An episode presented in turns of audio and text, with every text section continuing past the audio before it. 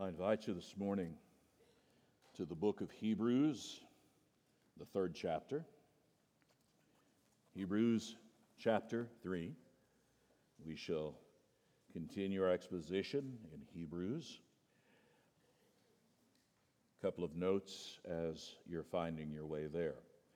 First of all, uh, a confession of a failure on my part. We did not acknowledge that Miss Selah had joined us last Sunday. Uh, and I apologize for that. Is she in the nursery or is she over here with you? She, she's over here. So there, there's Miss Selah. There you go. Yay. We are thankful.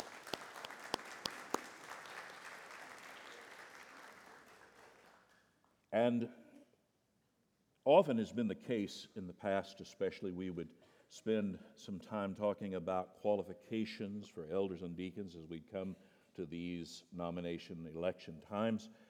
My brothers and sisters, we're trusting for you to look at the text at 1 Timothy, third chapter, at Titus, Acts chapter 6, 5, 6. Ponder the Lord's work there and nominate good, faithful men to these.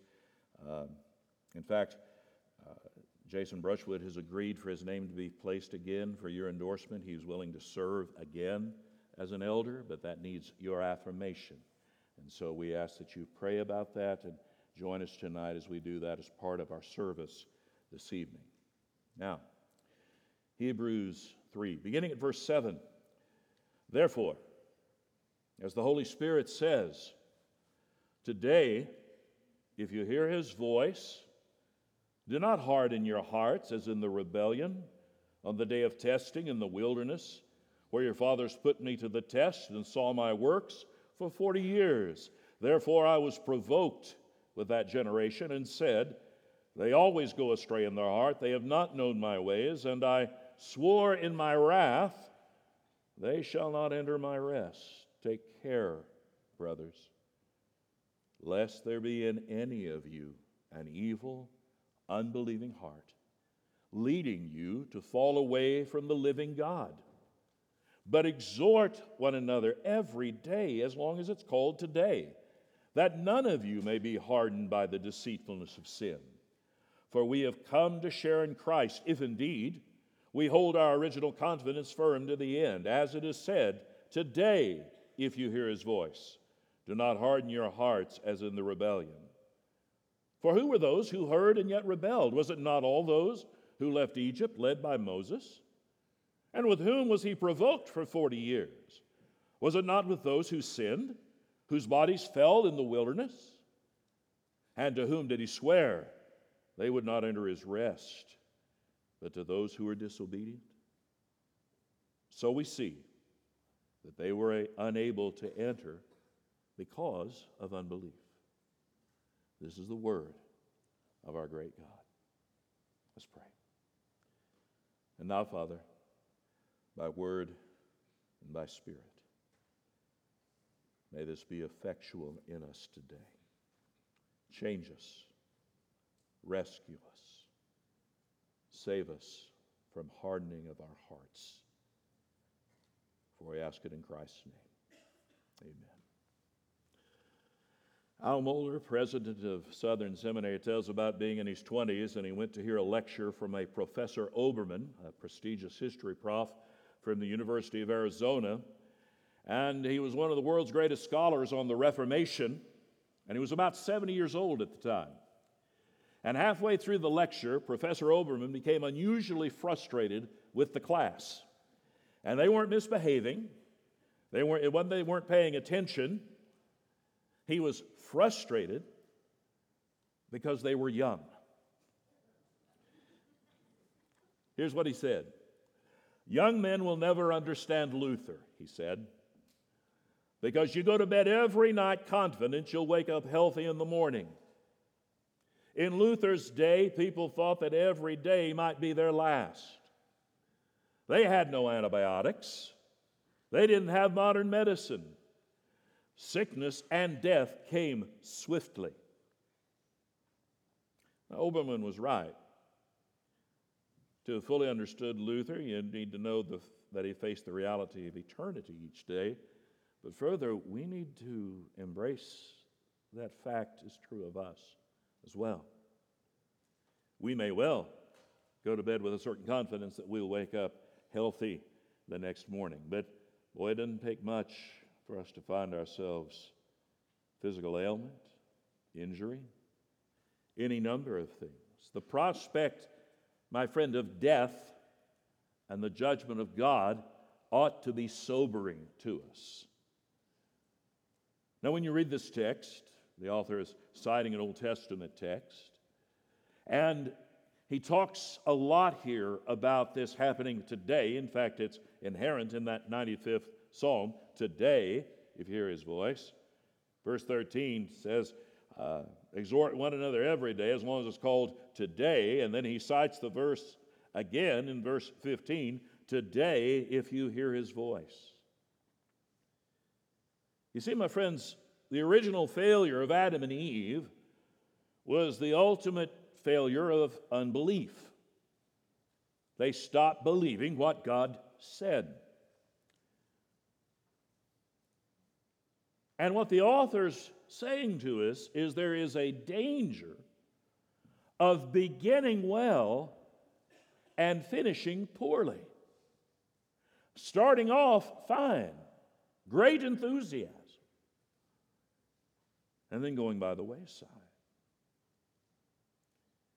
Now, again, he does cite the Old Testament, and in so doing, some occasionally say, Well, does the Old Testament have anything to say to us? And we've said this before, brothers and sisters. While we are no longer under the obsolete covenant of the Old Covenant, yet the Old Testament is still very much the Word of God to us, and we ought to hear and heed what it says.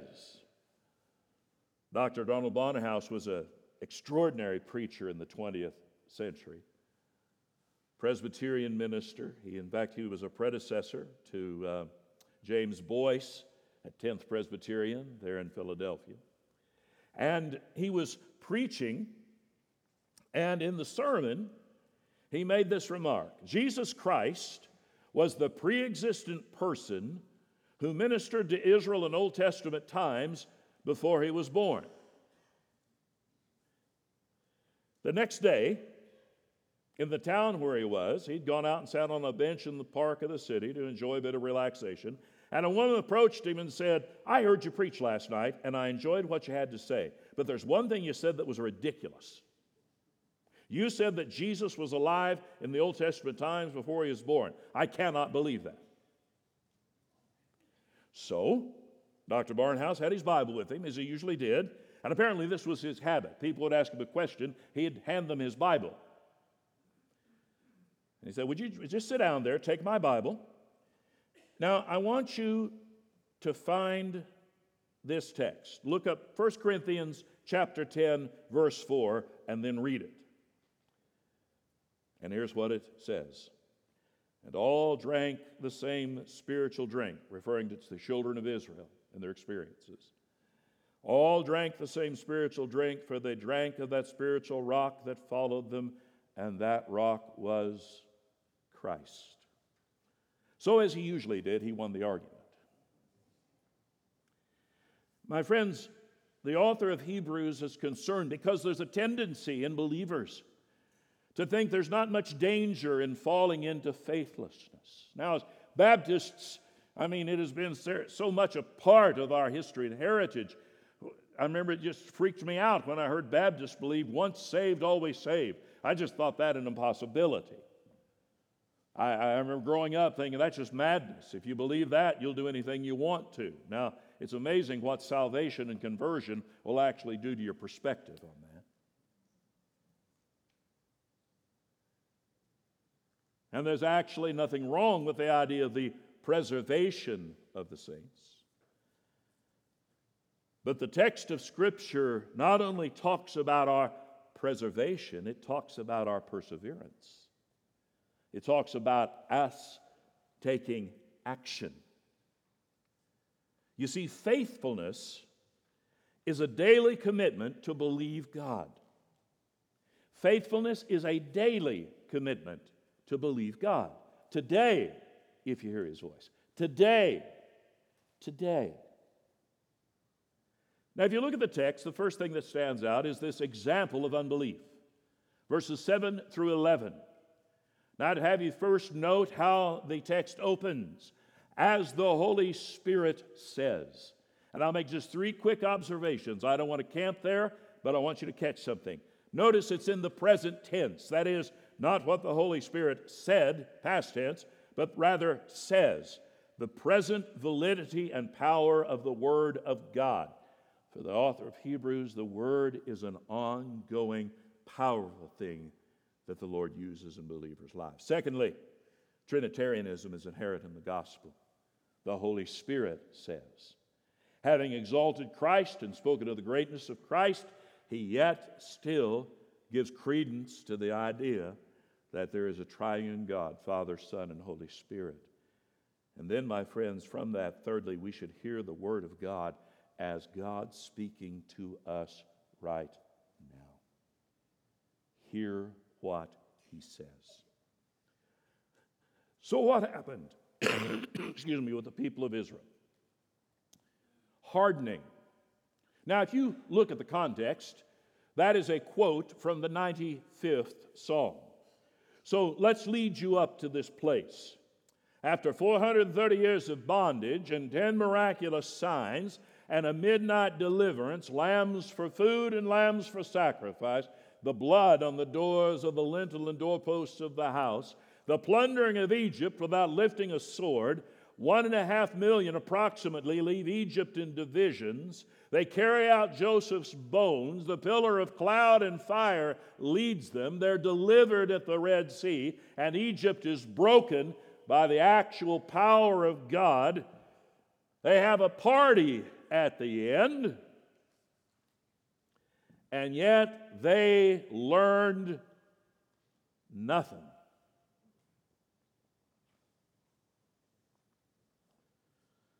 The psalmist as he writes this.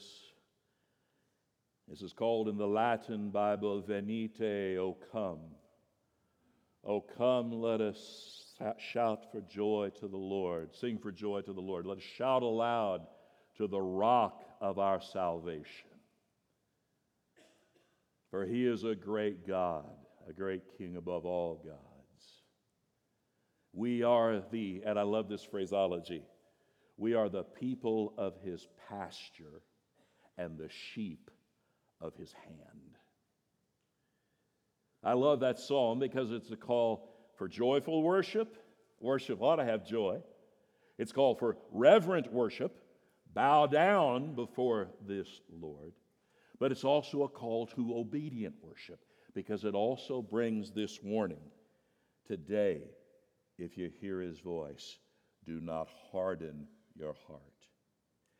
And what the author references in the 95th Psalm was two examples of unbelief at Massah and Meribah. Now, what we read earlier in the responsive reading, and I know some of you are thinking, what kind of church did I just walk into? The responsive readings about death and dying, and you're all going to die, and your kids are going to get what you should have gotten because you're a bunch of unbelievers. Die, die, die. I wanted you to feel the weight of that. I wanted you to sense the heaviness of it.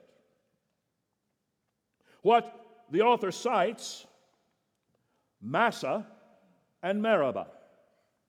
Massah is a reference to Exodus 17, whenever the people have gone through everything they've gone through and they run out of water. And they say this Give us water to drink. And Moses said to them, Why are you quarreling with me? Why do you test the Lord? And then they say, Why did you bring us out of Egypt to kill us and our children and our livestock with thirst? So Moses cried to the Lord, What shall I do with this people? They're almost ready to stone me. And it tells him to strike a rock, and water will come out of it. And Moses did so in the sight of the elders of Israel, and he called the name of the place Massah, and is also called Meribah, because of the quarreling of the people of Israel. And they tested the Lord by saying, and here was their question Is the Lord among us or not? Now, is that not an extraordinary thought? They have watched 10 plagues decimate Egypt. They have watched the Red Sea in front of them, and they've walked through on dry land. They've watched the Lord then collapse the Red Sea down on the Egyptian army, and they're thirsty. And here's their question Is God with us? But, brothers and sisters, have you and I not at times wondered the same sad wonder? Is he with us? Another time, Meribah quarreling. Numbers 20. Now, there was no water for the congregation. I'm going to summarize this so we'll not get through. But they come and quarrel. And this is at the end of the 40 years, and there's, you know, there's no water. And why don't you take us back to Egypt? At least in Egypt, there was water to drink. And we're sick of manna, and we're tired of all this, and we just, we've had enough. And so the Lord speaks to Moses Take the staff and assemble the congregation. You and Aaron, your brother, tell the rock before their eyes to yield water. You shall bring water out of the rock for them and give drink to the congregation and their cattle. And Moses took the staff from before the Lord as he commanded him, and the, they gathered them. And Moses said, Hear now, you rebels, shall we bring water for you out of this rock? And Moses lifted up his hand and struck the rock with his staff twice. And water came out abundantly. And The congregation drank and their livestock. What did God said to do? Speak to the rock. What did Moses do? Strikes the rock. Now hear what he says. Because you did not believe in me to uphold me as holy in the eyes of the people of Israel, therefore you shall not bring the assembly into the land I have given them. These are the waters of Meribah, where the people of Israel quarreled with the Lord. The psalmist cites two things related to thirst and to water as their failure. And he cites it as examples of unbelief. And he points out there was judgment. No one over the age of 20 entered the land, uh, only two, and the others filled nearly a million graves. Not immediately destroyed, but 40 years of destruction. The warning today is the day of salvation. Today is the day to believe. Today is the day to persevere. When they get to the land the first time and he's about to take them in, what is their response? Oh, we'll die. We're not going to go in there. They'll kill us all. And the Lord finally says, Fine, you stay out here. The words you've said will be fulfilled. You're going to die, but they're not going to do it. I'm going to do it. You'll wander in the wilderness till every last one of you's gone that doubted. Now, friend, here's what he says. Verse 11, you see that? They shall not enter my rest. They shall not enter my rest. Rest is always pictured as the blessing of safety and security and salvation, and they didn't get any of it. Now, here's the issue if God didn't allow Israel in unbelief to live without consequences, how much worse to fall into unbelief in light of the coming of the Son of God. If that was bad, that kind of unbelief would be worse. And that leads then to this exhortation against unbelief. Well, so what? That happened to them. Verse 12 Take care, brothers lest there be any of you, in any of you, an evil, unbelieving heart leading you to fall away from the living God. Three things he tells them to do. First of all, protect your heart.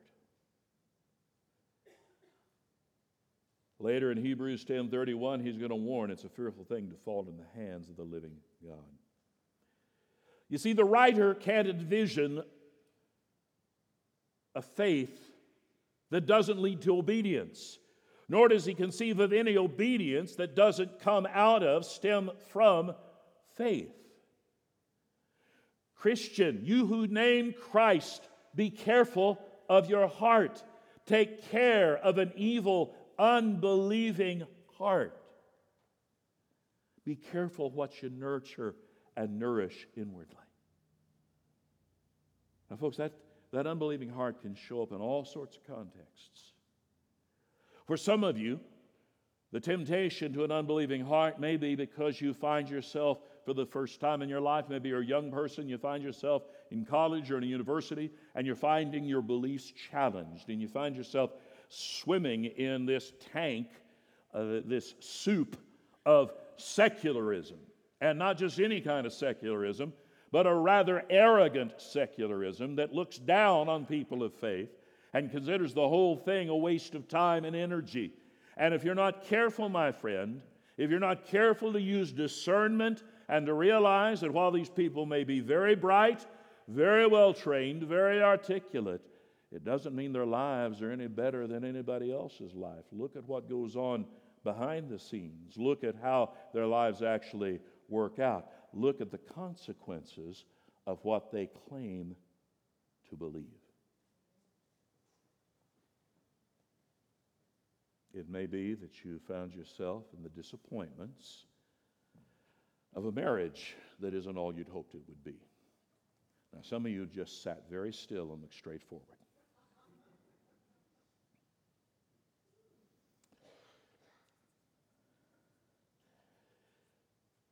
Some of you think somebody lied to you.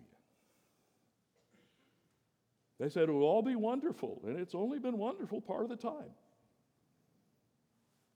Well, I'm glad it's been a wonderful part of the time. Well done. But if you're not careful, my friend, you'll start nourishing and nurturing a sour to unbelieving heart. You do understand here, just a little aside. The only option when you got married was another sinner. Right? You'd, you'd have driven a perfect person crazy. You do get that, don't you?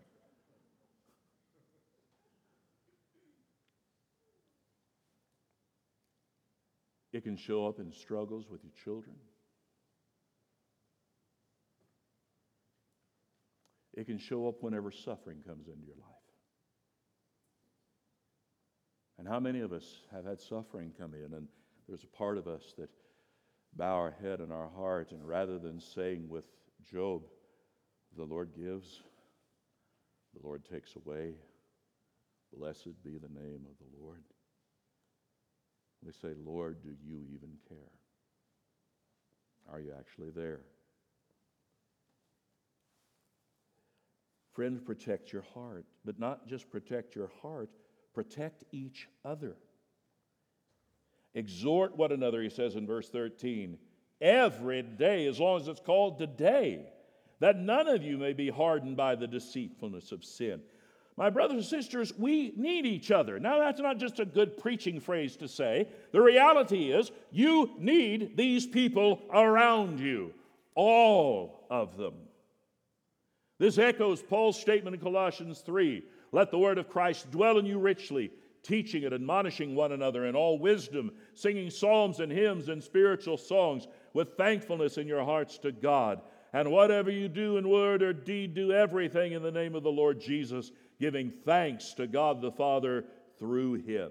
Israel, rather than encouraging one another, grumbled with one another, and the grumbling led to disaster. God have mercy on churches that become grumblers.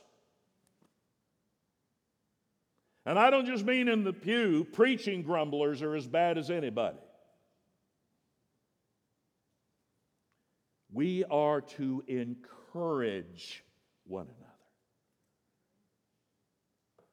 And, folks, the only way you get to encourage somebody is to get to know somebody. You have to give some time and some energy to this. The Christian life is not done alone. So protect your heart and protect each other. Persevere to the end.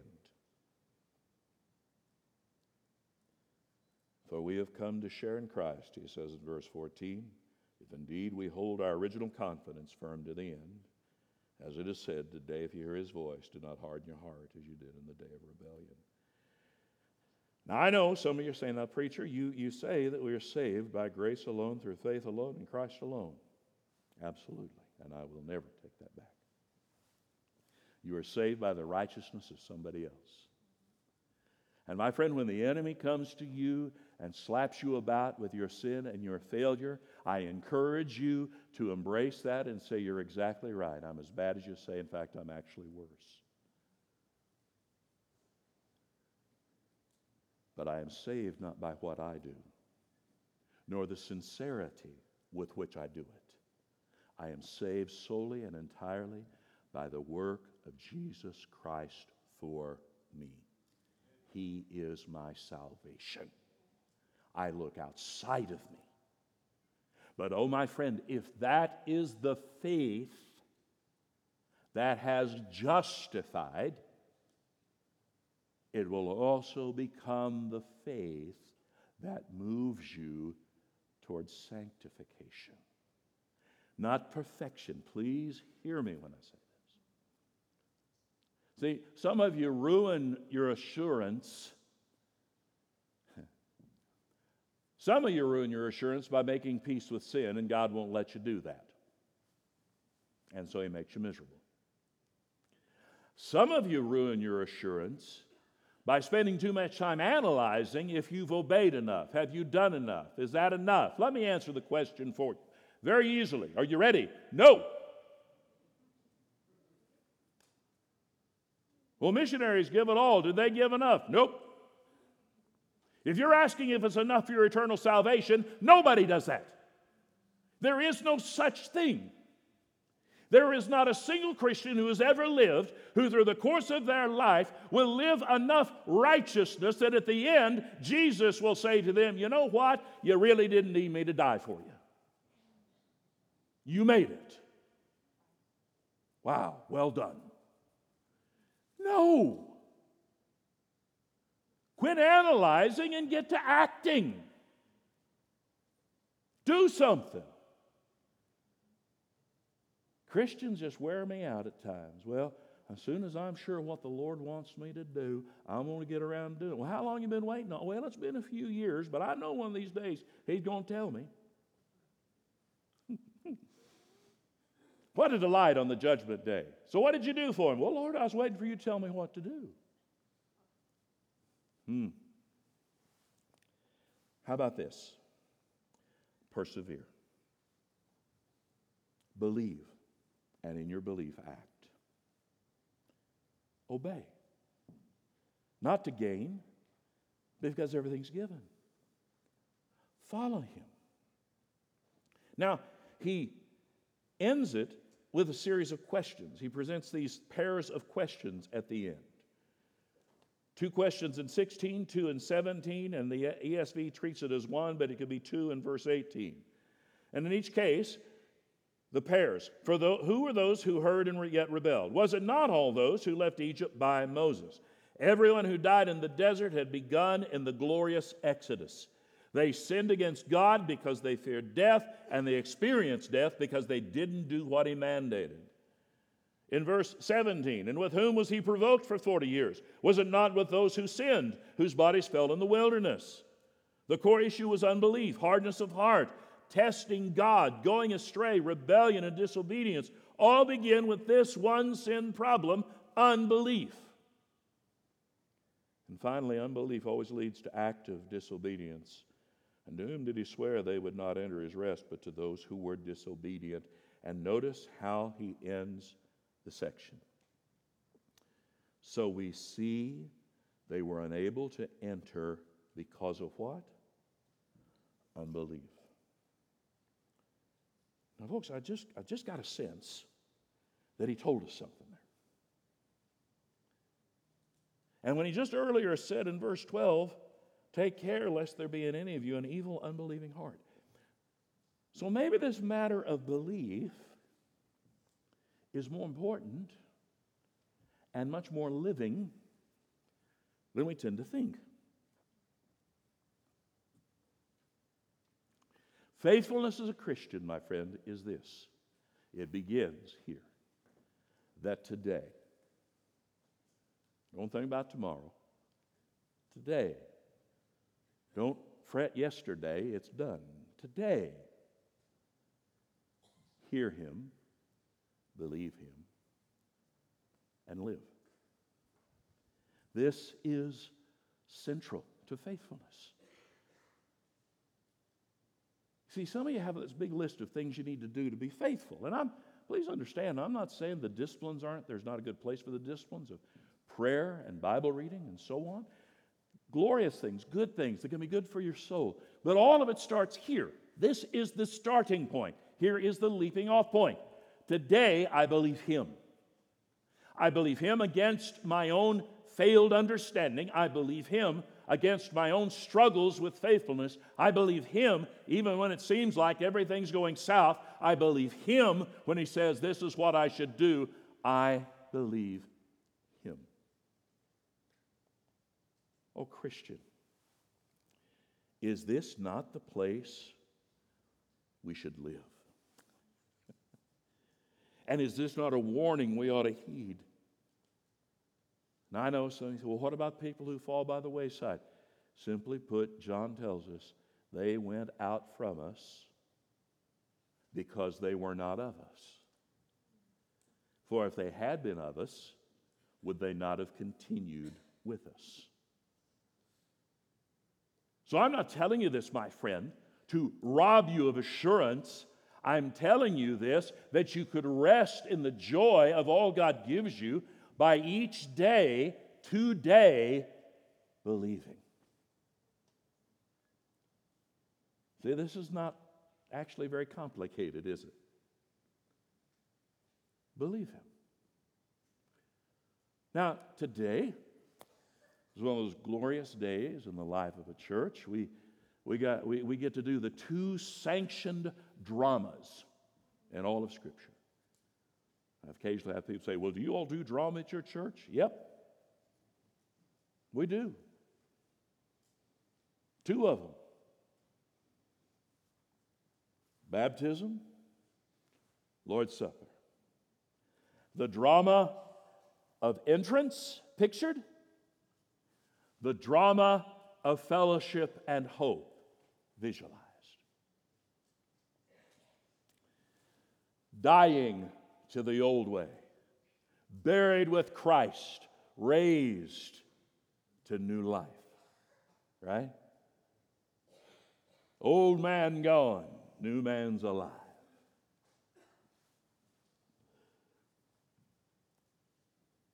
As long as we eat this bread and drink this cup, we show the Lord's death till he So, my friends, today, believe. Believe. Believe Him. When you, as a Christian, take the Lord's Supper, you're declaring that belief. I believe that through His body, the glorious incarnation, God in the flesh, and I believe through His dying, His blood poured out on my behalf, that I am made right with God. And this is my only hope. And everybody who is so believed is my brother, is my sister. And truly, the ground of the cross is level. And so I fellowship with my brothers and sisters and I fellowship with the Lord symbolically. And the Lord gives grace and kindness through this. Our Father, in a few moments as we do this, we pray that this is strengthening of our faith. I pray, Lord, for those who don't know you, that this is the hour of their salvation, that they have come to saving faith, that even now they're asking the Lord Jesus to forgive them their sins and to be their Savior. This we ask in Christ's name.